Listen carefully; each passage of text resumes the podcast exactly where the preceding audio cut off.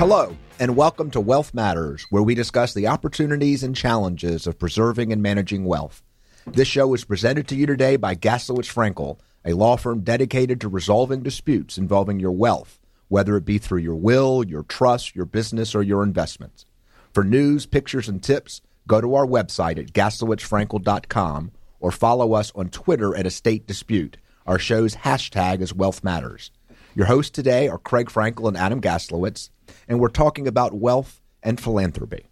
Now it's time to introduce our guests. We're pleased to have with us today Patrick Wren, president of Wren Wealth Management, uh, Justin Sullivan, investment advisor and vice president at PNC Wealth Management, and Itai Tsur, senior director of planned charitable giving and endowment for the Jewish Federation of Greater Atlanta.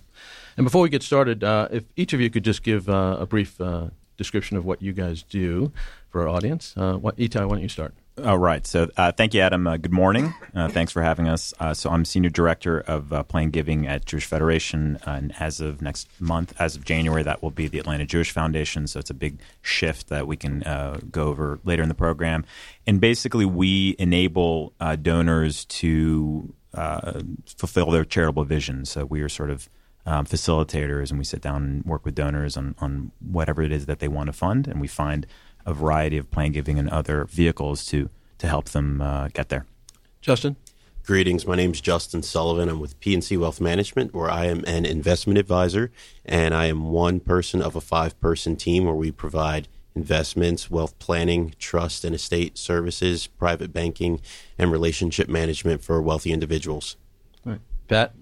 I'm Patrick Wren. The name of the firm is the Wren Wealth Management Group. I'm the old man in the group. I've been uh, doing this for 40 years now, and uh, we are a boutique operation that focuses on comprehensive financial planning for our clients, and philanthropy is a big part of that. Well, let's start off. So, we're sitting here right the day before Thanksgiving, and it seems like today is a time to talk about what we should be thankful for and potentially how we can go about making our gifts for the year. So let's kind of break it up and start with the kind of the obvious. We've got about 30, 35 days till the end of the year.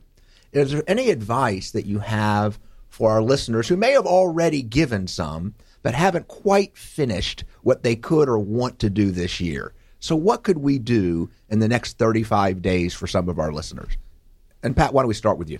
Well, I would say uh, this is the time of year where you sit down uh, with your advisor or with a charity and, and look at your personal situation. One thing I would look at uh, is to see what your taxable income for the year is. That's a helpful uh, figure to have. And then what gifts you might have made and uh, that are now left undone, perhaps, that you might need to clean up. And is any of the property that you own a candidate for that? Most charities focus on cash, but cash is typically the smallest percentage of anybody's net worth. Justin. Yeah, I think there's two ways to look at this, and this will be a theme throughout today's discussion. But I think you have the tax component, and then you just have the, the generosity factor along with it. And for those of us that are employed, and some of us that look work for uh, large corporations, I think it's time to seek where you can uh, enhance the gift that you give. And a lot of large companies have matching gifts. So it might be a good time to kind of look at the the intraweb of your employer and just kind of look at some additional resources. Maybe the the dollars that you plan to gift can be uh, doubled by someone else who who uh, who will match that gift. And, and that's a great idea. I do want to mention that something Pat had told me before the show. Some families get together and try to do giving, and I have seen, and I think Pat has seen, some families where the patriarchs or the, or the grandparents actually match the gifts of their younger family members as a way to start bringing them in, which also can work. And and I'm telling all the grandchildren and the children, you know, it's okay to ask your parents.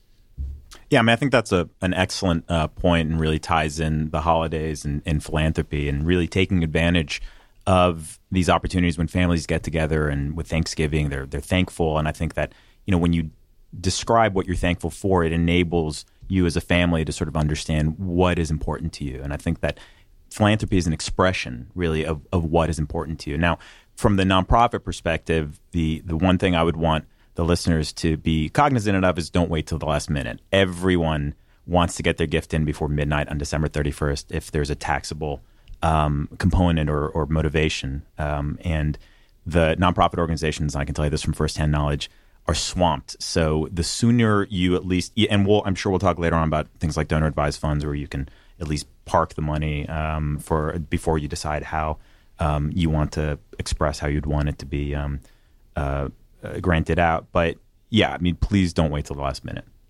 Well, so um, so on that note, a, lo- a lot of families have a, a, general sense of the kinds of charities they like to give to. Some of them have a history of giving to or supporting certain charities. A lot of people don't really know that. They know they want to be charitable. They know they want to give more, but they, they don't really have a particular charity in mind. And sometimes the best they can do is narrow it down to a category.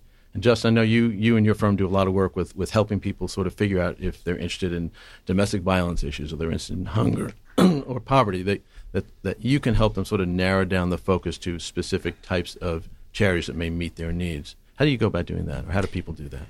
Yeah, I think it's important to uh, to not become discouraged if you don't have a specific charity. Um, normally, is one of two reasons. One, maybe you're just so preoccupied that you haven't put the thought into it, and the other reason could just be uh, you, you, become a little paralyzed in the due diligence around vetting this organization. So there are some ways to uh, to go about just choosing a classification or a general cause and to put your dollars in that place. Uh, at PNC, we we do a uh, have a, a, donor advised fund, which allows you to park the money um, into a, a, general fund, and then you can choose the charities afterwards. So there, there's no rush to do that. And tell uh, us, tell us, our, our listeners, what is a donor advised fund? Right, a donor advised fund is a tax exempt charity um, in and of itself. So essentially, um, it is a way to make a donation uh, a charitable donation, you reap the tax benefit immediately. And however, you don't have to deal with the due diligence or, or just the general pressure of trying to select a, a beneficiary of those funds. Um, so these are assets that are invested, and there's a number of different ways they can be invested. But the the, the two main benefits of a donor advised funds of a donor advised fund is that, for one, you can you can optimize the timing of your gift uh, we talk about this being the end of the year, so you can put the funds there, get the tax benefit, and worry about the, the beneficiary later. And the other piece is the administrative component, so full um, tax preparation on the on the gift and um, just the general due diligence around the the uh, beneficiary. So, for example, if someone knows they want to give ten thousand dollars before the end of the year, they just don't know where and they don't have time to think about it. They can set up a donor advised fund with PNC or I know with uh, Federation also and the Atlanta Community Foundation, and um, and that money is is treated as if the donation were made in that tax year, even though they haven't actually given it out to a charity yet. And then you guys would maintain the account and allow the donor to then decide either at that time or or over time where to dole out that money. That's right. I want to go back to the benefits of donor advised funds, but before we do that, Pat, can you tell us because the first thing you mentioned was there may be tax motivated uh, reasons for giving either beginning or the end of the year. Explain kind of generally what that is. Sure. Uh, the major tax benefits are uh, current deduction for the gift. And uh, typically that is uh, limited uh, to 50% if it's cash, 50% of your adjusted gross income, 30% if it's other type of property, typically long term capital gain type property. Most people don't use that up. And uh, even if you do, you have five years to carry that forward. So that's the tax motivation. I would tell you that uh, in my experience, I've never developed a gift solely through tax motivation.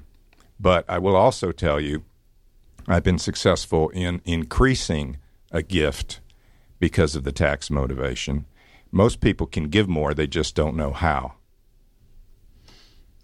Itai explained to me so we've got uh, donor advised funds, and we heard Justin talk about them. It seems to me one of the advantages of a of a donor advised fund is the ability to plan your giving and know how much you're giving in any given year. That kind of helps you regulate. Right. Are you seeing families doing that type of, for lack of a better word, um, regulation and planning? Yeah, I mean, I, Craig, I think that um, one thing I would add just about donor advised funds, in, in addition to sort of the timing. Um, that they enable uh, the donors to make. So in a sense, you you've made your gift the moment you give it to the for to, to the nonprofit. uh, or you know whatever the the, the housing um, organization is, but it's, a, it's always a nonprofit. Um, and it's important for, for listeners to understand that you know you have given up control, and that's that's an important thing that we constantly remind donors, um, in that you don't for their protection if they do want a tax deduction for these kinds of gifts. It's you know the, the all the hallmarks that it is ultimately the nonprofit that controls these assets um, have to be in place. But you know they what they have is they've established advisory privileges that the nonprofit takes with great gravity when uh, when they ask, you know, I recommend that it go to such and such um, organization. Um, the only other thing I would add, um, for the benefit of donor advised fund, is it in many ways operates like a private foundation, offers a lot of flexibility in the kinds of gifts that you can make. So we, for instance, this time, and I was just looking at an email on my way in. Um, we have Not donors, while you were driving, of course. No, heaven forbid. um, on my way in, that we have donors who are pri- biz- private business owners. They don't have publicly traded assets. So a lot of people will, will, will put cash or um, highly appreciated assets. I'm sure we'll talk about that later. Um, into their highly appreciated publicly traded assets into their donor advised funds which are very common. But we also have um, a framework in place to accept illiquid or non publicly traded assets. And many of the same benefits um, of, of making those kinds of gifts are available because you have a donor advised fund. And um, it again enables you to, to add that kind of step um, to control the process uh, to some extent of how the money's given, when it's given, and the timing. So, in terms of you know, Craig, your, your question is do people really utilize the donor advised funds to create sort of a structured framework around the giving? The, the answer is absolutely. And it's a really a wonderful tool, you know, for the grandparents who want to match gifts. You know, for you to have that discussion around the Thanksgiving table, you know that this donor advised fund exists and you really can plan out the next year, five years, 10 years uh, around your giving, depending on how much is going into the fund. Yeah, and, and, and, just so we're clear, because I'm not sure the, the audience is completely clear on this yet, um, when, when, you talk about making the donation to the nonprofit, let's say it's the Federation mm-hmm. or PNC or the uh, Community Foundation, you know, that's the nonprofit you're talking about in terms of when the donor gets the donation. Correct. But that is not the end recipient of the donation. It then is parked in that in that entity. Right for further distribution to the specific charities that the donor would then want to give to. That's exactly right. And it could be charities that are not affiliated with the nonprofit or the or the donor advised right. fund. So Jewish holder. Federation, right. So Jewish Federation, we have several uh, donor advised fund holders, for instance, who are not even Jewish, and many. And I look over, you know, and, and the other thing is, as the the as the nonprofit that houses the donor advised funds, we audit and make sure that the organizations that you're making recommendations to make distributions towards are in fact legitimate organizations. We check their uh, 501c3 status. We, you know, if there's anything that seems odd about them, we, you know, alert the donor and, and make sure. Um, and this is all to protect the donor. So you're well doing some some natural vetting that is hard for individuals, right? And they don't have the time, nor you know, they're busy, making, or the ability, perhaps, or the ability. Correct. And Justin, you, you talked about controlling it. Who who makes the decision on the or how it's going to be invested once you've put it into a donor advised fund? I assume it's a pooled fund, so to speak who makes the investment decisions? Right. So it, it is a pooled fund, and I should probably say pooled funds. There's a few different um, flavors, if you will. There's a sort of a, a, money market style fund, and you can go up to more of a growth oriented style fund. And I, I think it's worth noting that the tax benefit that comes to the donor is for the amount that they give. So if the if you put it in a growth style fund and this investment grows and dividends and interest come to the to the fund, that that is not something that is tax deductible. It's an it's an irrevocable gift that is donated, and you get the, the tax benefit up front. I but, always like to define irrevocable because we always forget which one it is. It's kind of like regardless and irregardless. You know what it means, but you don't really. Irrevocable means you can't get it back. That's right.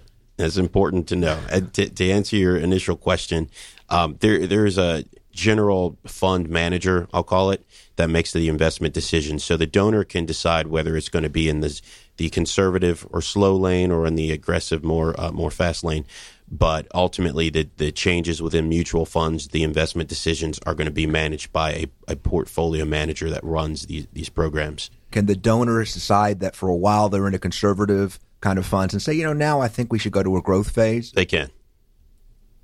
And also, there's no requirement that the entire amount that's donated to the fund be distributed to one charity or another, right? That's correct. Okay. All right. In terms of um, the things that you can donate to a fund, Itai, you alluded to um, non-liquid type assets. Right. Um, but there are other things that you can donate to these funds that will give additional tax benefit and and and thus perhaps additional amounts that can be donated to a charity. For example, appreciated stock. You can sell stock, pay the capital gains tax on it, and, and gift the, the remaining cash, or you can donate the appreciated stock and, and have the entire amount, absent the tax, be donated. So you kind of can up it up by not having to pay the tax. Yeah, that's an excellent point. It, I think it offers you an opportunity to increase the gift. So highly appreciated stock. You know, the Coke stock you bought for a dollar that's now worth fifty dollars a share. You can donate a share, get a fifty dollar deduction, sell the stock, not pay any capital gains, and be able to give the whole fifty dollars away. Right, and if you still want to own Coke stock, you can buy some Coke stock, and you've increased your cost basis, and therefore in the future you've lowered your tax, your personal tax. So what you do is you take the cash you would have given to the charity, buy the Coke stock, correct, or whatever, and you give the appreciated stock correct. to the charity. You've avoided the tax, you've gotten a deduction, right, and now you can go from the appreciation from right. whatever you paid for it. And that deduction is worth something, depending on your tax bracket. You can use that savings to repurchase the stock if you so choose. Itai, you talked about non-liquid assets. Right. That kind of I, I, I wasn't familiar with that. How do you use a non-liquid asset in a donor-advised fund? I mean, so I'll give you an example of, of something that, that we see, and I expect we have what you said, 35 days. I expect to have at least two or three of these come up. Um, you're a business owner, and you're about to have what uh, what the advisors call a liquidation event, right? So someone's either about to buy your business, or they're about to invest heavily in your business, and you know the the shares of your business, you know, Craig Inc. Um, or Gaslowitz Frankel, right? Craig um, Inc. sounds nice. um, that the shares of the business suddenly are worth a lot more because you know you you have a lot more uh, this this infusion of cash or other value. And say let's say it's Craig Inc.'s about to be sold. So whatever your basis is, and, and usually if you're a founder of the company, it tends to be extraordinarily low. Um, you have a tremendous amount of appreciation in in that business, and so what happens is you say, okay, uh, Itai, I want to give um, into my donor advised fund you know, say 20%, that's a sort of a magic number um, for other reasons, but 20% of my company, and thus um, I'll have two benefits. One, um, as Patrick said, you know, you'll you'll have the benefit of um, writing uh, down the um, you'd have the the available to the tax deduction inclusive of any capital gains built in to that value, and um, you will then also have uh, funded a donor advised fund um, with you know a, a very uh, highly valued asset. So what happens is you gift the asset before you are under under any obligation to sell the company. So you want to be clear of any sort of understanding, certainly any formal understanding that you know you're about to sell the company, and you'll gift that to to the federation or whatever the housing organ, the housing uh, nonprofit is, and uh, then they'll be your partner at, with a twenty percent usually non-voting interest in your company. But the but the appreciation will be non-taxable. Correct. Is that okay? Correct. Right, because the, you've given it to a, an organization that's a nonprofit and doesn't pay tax. So the capital gains tax never gets paid on that portion. Well, you know, the way we look at it is, is, it just gets moved to the you know instead of going to the government, it goes to the op, the operation of the nonprofit, which uh, has been set up by the government to sort of off you know to offset some of the, the government's responsibilities. Right? It, he gave you the Trump answer. You're allowed to take advantage of the rules. Absolutely, and and we, we we we encourage that. But in the end, you know, and this this goes back to the overarching. I mean, ph- philanthropy isn't only about tax planning, and when we talk about you know arrangements that I just described, that's what we call a federation strategic philanthropy. But in the end, it's all philanthropy, and so yes, you you should take advantage of the tax rule, and you should maximize your giving. And these rules exist for a reason, right? I believe it's been since 1919 we've had charitable deduction for uh, for for giving to nonprofits, um, and there's good public benefit to that. But uh, Trump answer notwithstanding, uh, definitely take advantage of the rules and definitely maximize your philanthropy. And just to put it in perspective, 1919 is just a year or two after we implemented the uh, income tax, I think was 1915. All right, you're listening to Wealth Matters, the radio show where we discuss the opportunities and challenges of preserving and managing wealth. We're your hosts, Greg Frankel and Adam Gaslowitz from the fiduciary litigation firm of Gaslowitz Frankel. Uh, we're talking today with Patrick Wren, president of the Wren Wealth Management Group, Justin Sullivan, investment advisor with PNC Wealth Management, and Itai Tsur, senior director of planned charitable giving and endowment for the Jewish Federation. We're discussing today wealth and philanthropy. We heard a minute ago about uh, Thanksgiving being a, being a wonderful time to sit around the table and talk about charitable giving. So let's put each of you on the spot. how many of your families that you're advising are actually doing that, sitting around the table around Thanksgiving and talking and planning for their giving? Well, I'll go first. Uh, we've suggested this to a lot of folks, and uh, they really like the idea. Now, how many of them have actually implemented it? We'll find out next year when we sit down and and uh, meet with our clients and review their situation. I'll remind them that we mentioned this and had they taken advantage of it. So I'll find out. My guess is most of our clients have a philanthropic they have philanthropic bones in their body. And one of the values that we can bring to the table is to help them transfer this to the next generation and the next generation after that. So I think a lot of them will take advantage of it. And you just wrote a book called uh, "Finding Your Money's Greater Purpose," and a lot of what you talk about in the book is is helping families who are you know already charitably inclined right. to, to realize that they can do more, that they can do things perhaps sooner, and that they are uh, more capable than they uh, might otherwise have thought. Absolutely. These examples of the donor advised fund are great examples of how you can increase that gift. Uh, the magic words are, I wish I could do more, but. And the but is, I need to put my kids through college. I need to um, have more income for retirement. I need to take care of a special needs child. All those can be uh, enhanced through philanthropy. And that's what a lot of people don't really understand. So you are able to actually save and, and for the unexpected, kind of the fear of every adult with children. Um, what am I going to do when I'm old? Uh, and still use philanthropy not only in a good sense, but also to help you with that planning. Absolutely. So, so how do you start that conversation? I'll throw it out to Justin or, or Itai. How do you start that conversation? So there are people listening who, who may be charitably inclined themselves. They're business people. They, they, they work in the community and, and donate in the community, but they haven't really brought their family along. How do they start that conversation? Maybe it's around Thanksgiving or, or some other time, but how do they begin to discuss with their family? Yeah, I think Thanksgiving is a perfect time. And, and Itai made a really good point in that, you know, the, the make, making charitable donations is is a very important part of the family, and it's I think it's a legacy component to to what people are doing, and so. Um, you have to look at the bigger need. Um, Itai made a point about taking advantage of of the tax situation that we have, or, or, the benefits that are available. But I think the more important aspect is that federal spending towards charities has been on a decline for a long period of time. Mm-hmm. So there, there's a need that needs to be met, and I think you start the discussion as a family and say there, there's a need out there. There was a time where the government gave more to these causes, but but they don't as much as they used to. And however, there's a silver lining, and that is there there is a tax benefit, or in other words, there's an incentive for us to step up and to to take on this role and it's, it's really a societal role there's a benefit for for us all so i think that's how you start the, the discussion with what is the what is the problem and where do we stand in that where, where do we um, have an obligation really to, to step up and give. Yeah, and just to piggyback on what the, what Justin said, um, there's there's there's very interesting discussions I think in in, in Jewish text, and not something I have any expertise in, um, about whether the altruistic nature of philanthropic gifts. You know, if if you're giving purely for altruistic motives. You know, you see a need and it's unmet, and even if it's not something you care about, you know, is that is that true altruism, or if it makes you feel good, right? If it's an activity, not unlike sort of the thrill one gets from buying a new watch, right? If it just makes you feel good to be doing this, is that true altruism? Because part of your motivation is um, is that is that desire to feel good, and you know, my answer is yes and yes. I mean, give for whatever reason you want to give.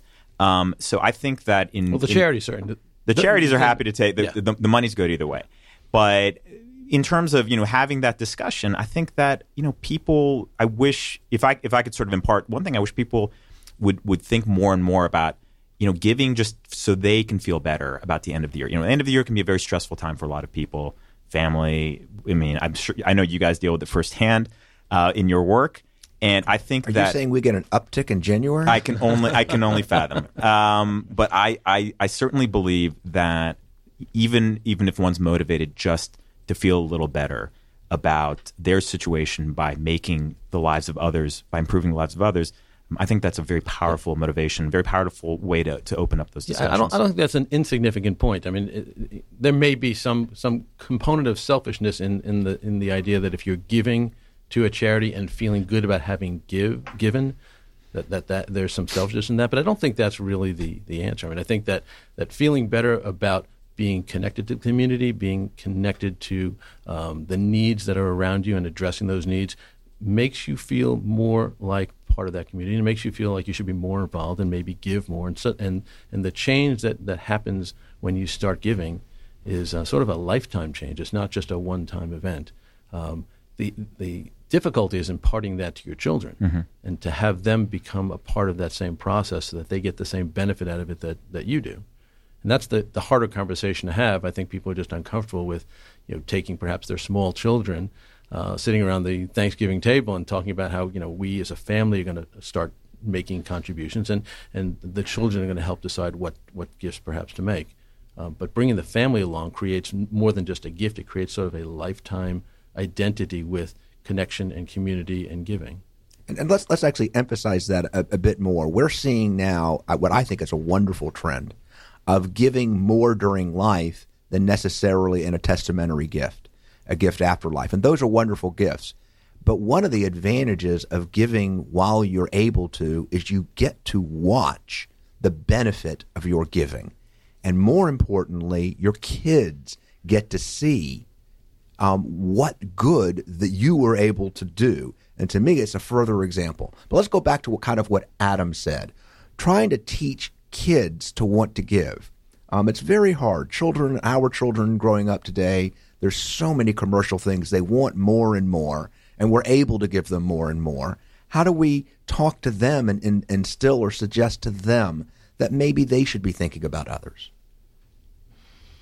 I'll start. I, I think it. I think it begins with volunteerism. I, I think it's a very good practice to begin volunteering with your time. After all, when you're a child and you don't have income, that you can give your time. So I, I think that's a great place to start. And I, I, think it's a beautiful thing to volunteer to get to know the people who are making this, the decisions within the, the, um, the nonprofit and to kind of build a relationship and, and to see where your money goes, whether your, your kids are given $10 or whether the parents are given $10,000 uh, I think it's more about the proportion that you give, the heart with which you give, and I really think giving of your time is a great place to start. That's a great uh, point. I think that uh, if you can get involved together, it's even stronger.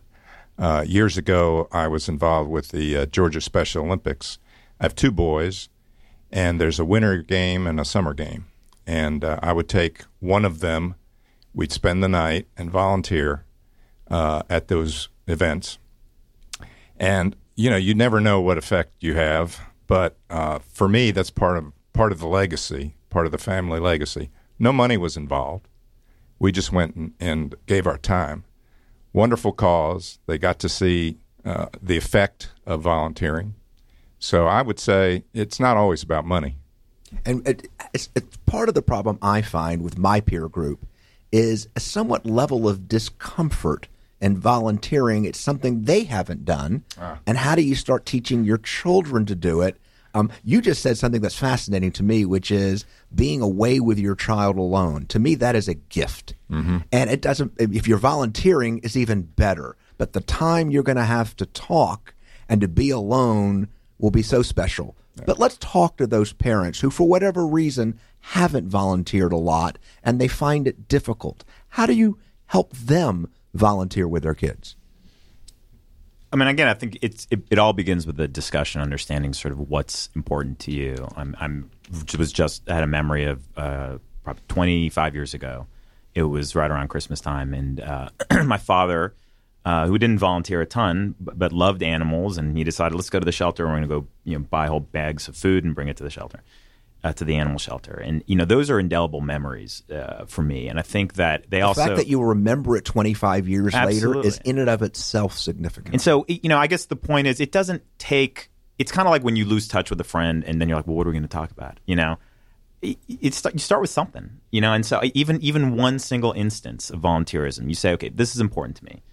Um, what can I do to express um, and to really feel that I'm actually helping even in some small part. And I think that that's another thing that oftentimes you know, we look at some some major major issues, poverty or the the the, the inequality gap, and, and things that you know no one individual, no matter how well off, can can dramatically impact. Mm.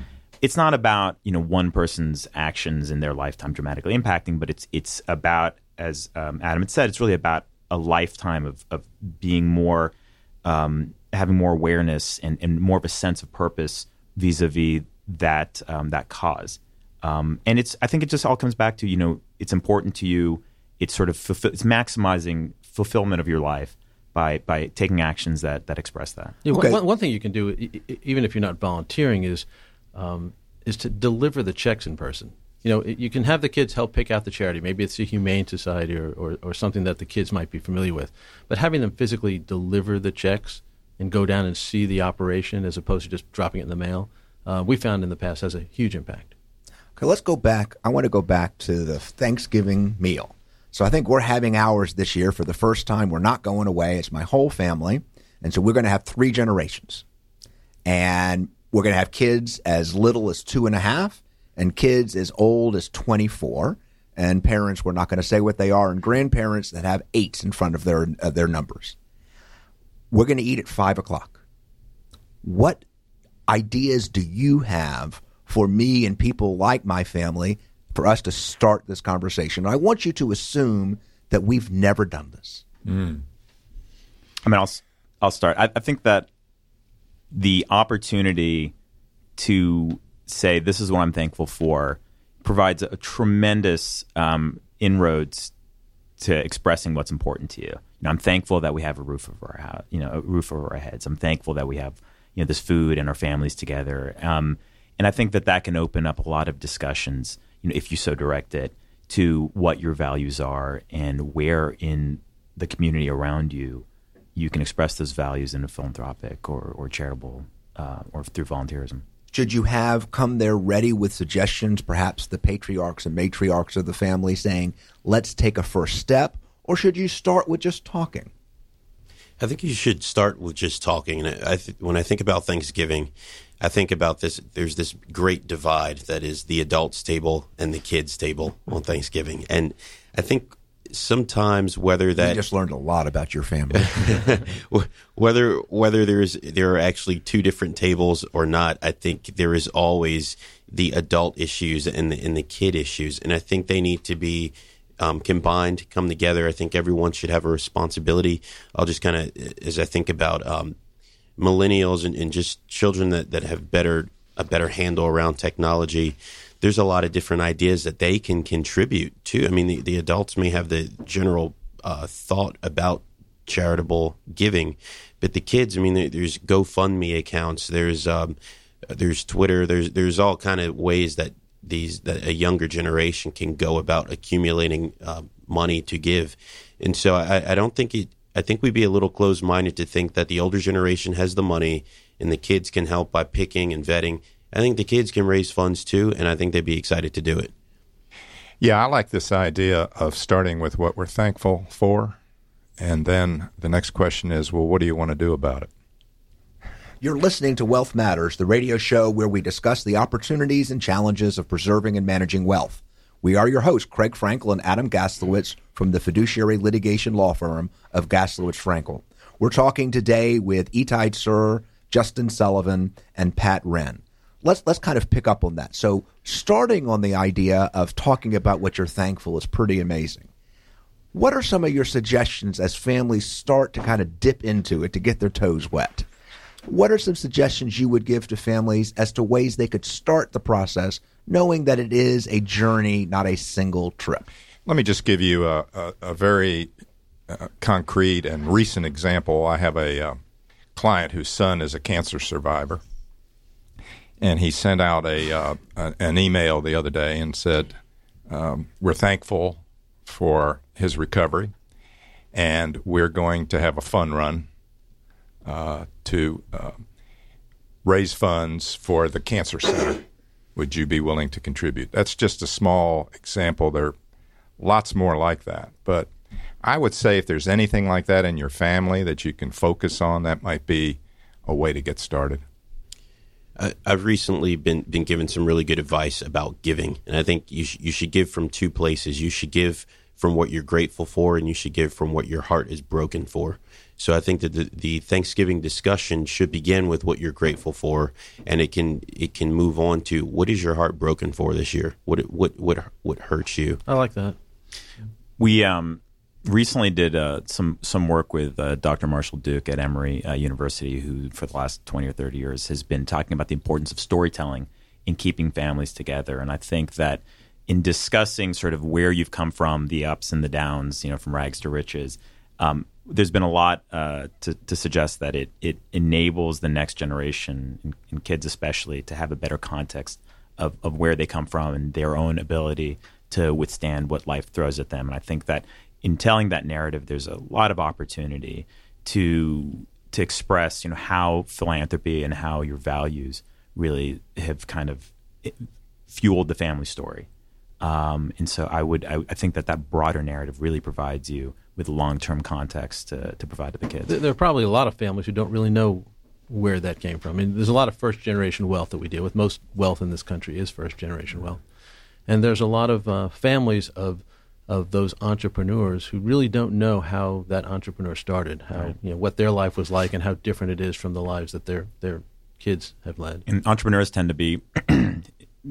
they tend to be more philanthropic as a, as a rule. I think usually because they understand all. You know, that I, I, when I was uh, getting my MBA, there was some class where they were talking about you know you have all these books that say, okay, well if I just do what Lee Iacocca did, well I'll, I will be fabulously successful, and it doesn't account for things like you know luck and other people helping him. And so I think that entrepreneurs, you know, really typically understand because they've worked so hard to build what they have, all of the societal um, factors that went into really helping them along the way. And I think that's why they tend to give back so much. And to the extent that they could impart that knowledge to their kids or, or their grandkids, uh, I think it could do a world of good. So how do you start? How do you start? Um, the conversations around our dinner table often centered around um, we want to give a certain amount this year, and we'd like the family to decide who gets what. So we want input from the children, no grandchildren in my case, but um, when we had dinners at my, my in laws' houses, there were grandchildren involved, and, and the discussion would be we want the children to decide some of this. You know, this this portion is going to be decided by them, this portion is going to be decided by us, and that discussion um, created a, a, an interaction among the children and, and the grandchildren that was that was a pretty healthy discussion that sort of carried on to this day. And that, that type of discussion I think is probably a useful thing to start out with to say that you know you you our children are gonna are going to either pick or help us decide where we as a family are going to give to. And that discussion I think is, is hard for some, but I think it worked pretty well in our family. And, and let's talk about some mechanisms. Sometimes you don't want to share the amounts Sometimes you want the kids to participate financially, sometimes you don't. Sometimes you want matching. So, kind of give us some ideas that families might use. And this could be families that are donating a small amount because of their economic means or a large amount because, from my perspective, and I hope we've shared this with our children, you give no matter how much you have. You can give in different ways, volunteering, other things. So, so what are some of the ways families can talk about giving together? Well, I'll put in a plug again for the Donor Advised Fund because uh, that can actually be a perpetual fund that you can groom the next generations to be involved with. Not only contributing, but having some uh, knowledge of what happens to the money over time, um, the investment side and the giving side. So I think it's a great tool to help uh, educate uh, that next generation. Doesn't always have to be money, but that's a great source if it is money. And now I would just add that I think that when we look at something like a donor advised fund or even just a family mission statement, all right, so whatever we decide as a family, it's the act of we decide that really is where your family gets the benefit. Now, you know, it, it may uh, you know, in, in, in, in, an ideal world, it enables them to avoid having them to turn to you, you know, years later should something go south in their family. It's called the basement, right? Um, but you know, that's that's where I think using something like whether it's a donor advised fund or whether it's even just saying, look, this year we're gonna we're going to then go to the Special Olympics and volunteer. Um, Craig, I mean, you made an excellent point. There's always something you can do, and I think that one of the issues when we use you know falutin words like philanthropy is people think, well, I, I need to have a net worth of fifty million dollars before I can consider myself a philanthropist. That's that's not what it means. It means that you know you care about your fellow man and you want to do something about it. And some of us do it through uh, you know sweat equity, and some of us do it through you know infusion of, of, of, money, whatever we, we have the time or the will to do. Interestingly, statistically, people with less money give a greater percentage of their income to charities than people with more money, and it may just be where they are. Mm-hmm. Justin, could you answer one question for me that our listeners may want to know? Is there a minimum you've got to put into a directed, a donor directed fund before you can start the fund? Yeah, I'll throw out a, a few numbers here. Uh, when it comes to the donor advised fund at PNC, there's an initial an initial investment of ten thousand dollars.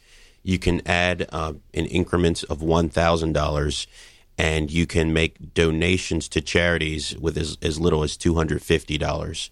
So those are kind of the three important numbers associated, and that's just with the, the PNC donor advised fund. That may vary for others. And, and tell me what those numbers might be for nonprofits that are doing the same thing, or perhaps other uh, wealth management advisors. In terms of our, our minimums and such, yes. right? So, um, speaking at least for the federation, we just changed our fees uh, about ten months ago.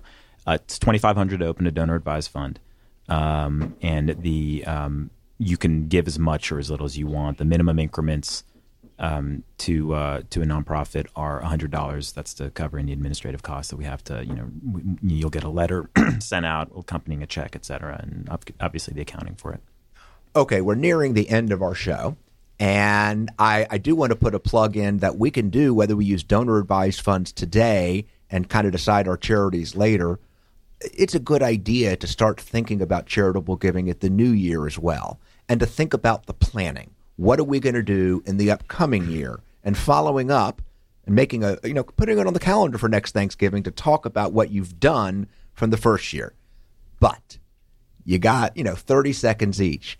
What is your advice today? What should a family do today at the end of the year with 35 days left? What are the opportunities, your best suggestion that somebody should suggest at the Thanksgiving table um, tomorrow? I would say make the gift as soon as possible. My best piece of advice is to focus on January 1st. You've, you've got a few weeks ahead of you. Just plan and, and just make sure you start the new year off w- with a clear, written out plan so that you can at least start from a clean slate. Because right now, aside from a few different bits of action, it, it is late. It's late in the game. Right, and I, I would say for those, especially those who who have uh, more uh, more assets to give, um, start focusing on where you want to give instead of. I mean, we we tend to spread it out because it makes us feel good. But if we really want impact, understand what your family mission is start focusing on what nonprofits are consistent with that mission. And as Justin said, really start writing down, and I would say chronicle even all that you're doing so that you have something to go off from year to year to year, generation to generation. And I'm going to tell you what I've heard today that you haven't told me, but I've actually heard it. When I go back today, I'm going to make a list. I happen to keep be somewhat organized, but I'm going to make a list of what I've given to charity this year already. And I'm going to talk with my family about how much more we're going to give this year because I often give the majority of my gifts in December. And maybe that'll help me start planning better for next year. Yeah. So, so, as part of that discussion this year, uh, we ought to talk about what we're going to give before the end of this year, and and talk now about what we're going to do differently next year. You know, let's talk in January about how much we're going to give during 2016, and let's plan out starting in January, not in November, how we're going to make those gifts happen.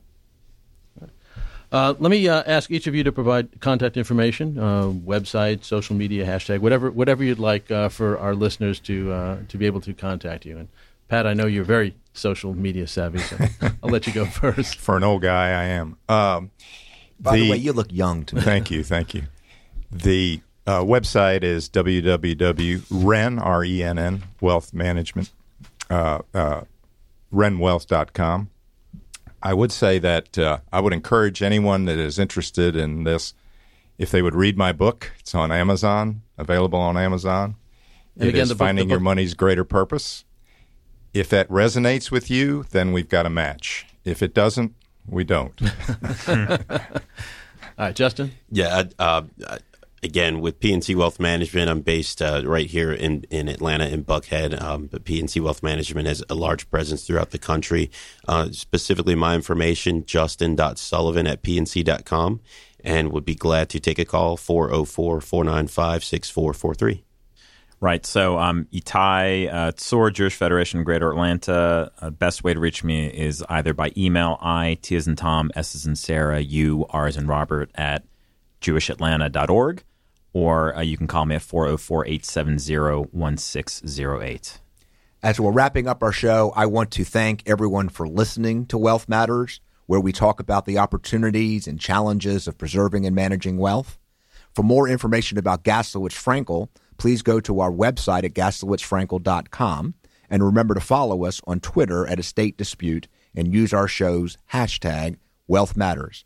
Our guests today were Patrick Renn, Justin Sullivan, and Itai Tsur, and we were talking about philanthropy and how we should go about making gifts.